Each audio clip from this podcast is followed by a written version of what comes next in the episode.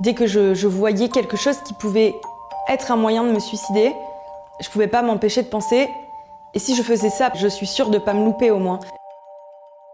Olivia, interne en médecine d'urgence, parle de son burn-out.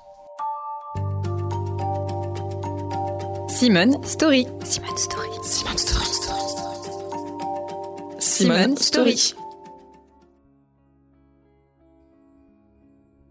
Moi, j'ai toujours voulu être médecin. Je voulais participer à l'élaboration de choses qui allaient améliorer la santé des gens. Et puis en devenant étudiante en médecine, je suis vraiment tombée amoureuse du contact humain. Moi, je suis devenue interne quelques mois avant le, Covid. La situation du ça va pas bien à l'hôpital, les internes vont mal, elle existait franchement avant le Covid. Et c'est sûr qu'il y a une fatigue mentale et puis de pas très épanouissant hein, de traiter une seule maladie. Euh, mais surtout de ne pas pouvoir bien prendre en charge les autres. Les internes, c'est 40% du personnel médical euh, de l'hôpital public. Sous couvert qu'on est étudiant, on estime qu'on est suffisamment jeune pour supporter un rythme de travail euh, effréné. On travaille euh, de nombreux jours d'affilée. Moi, j'ai déjà fait jusqu'à plus de 26 jours d'affilée à l'hôpital. En plus, on ne parle pas de journée de, de 6-7 heures euh, assis derrière un bureau. On finit complètement déréglé, on perd un peu de vue la réalité. Et je pensais que quand on était docteur, on soignait des gens. Et voilà, on sauvait des vies. Et le soir, on rentrait chez soi avec le sourire en se disant aujourd'hui, j'ai sauvé une vie. Mais en fait, on perd aussi beaucoup de gens.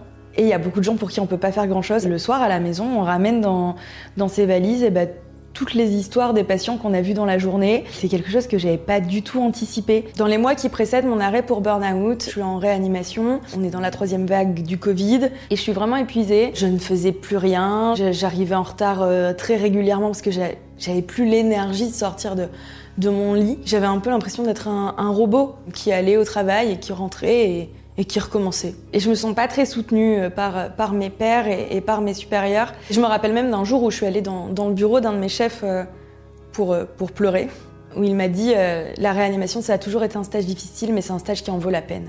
15 jours avant, un interne s'était suicidé et vraiment cette phrase, elle a résonné en moi pendant des semaines. J'avais vraiment peur pour moi, j'avais vraiment peur que, que je sois la prochaine interne à, suicider. Il se trouve que j'ai eu des vacances, donc je suis partie en vacances. Et quand je suis revenue de vacances, je pleurais en continu sur la route du retour à l'idée de retourner à l'hôpital. Et dans, les nuits qui ont précédé le retour à l'hôpital, j'ai fait des cauchemars et, des crises d'angoisse. Et j'ai une amie euh, qui avait fait elle-même un burn-out plusieurs mois plus tôt, qui est, aussi interne en médecine, qu'elle m'a dit euh, on dirait moi il y a six mois. Et, euh, et tu vas t'arrêter parce que, parce que là, tu, tu, vas te faire du mal et il n'en est pas question. Ça a été terrible comme diagnostic, mon diagnostic de burn-out.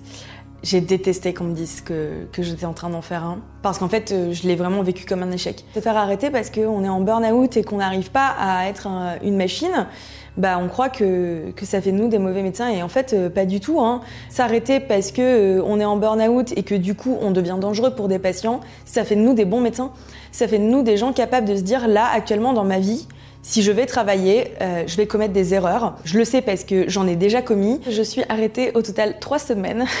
J'ai pris un rendez-vous avec une psychologue et euh, j'ai pris soin de moi et j'ai refait des choses que j'avais plus l'habitude de faire. Aller euh, au théâtre, au cinéma, je suis allée au spa, euh, je me suis épilé les jambes. Enfin, j'ai fait des trucs que vraiment je faisais plus depuis hyper longtemps. J'ai réappris à aimer mon métier.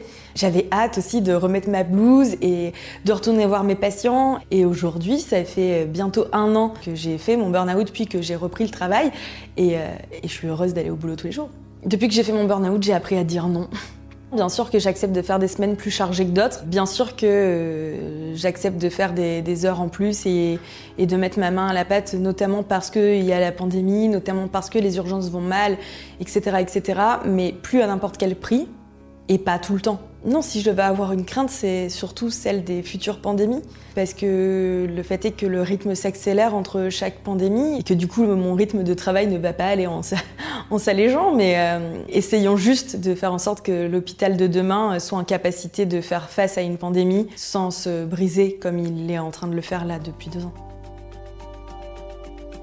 Retrouvez ce podcast tous les mardis et jeudis et abonnez-vous sur votre plateforme d'écoute préférée pour ne manquer aucun des épisodes.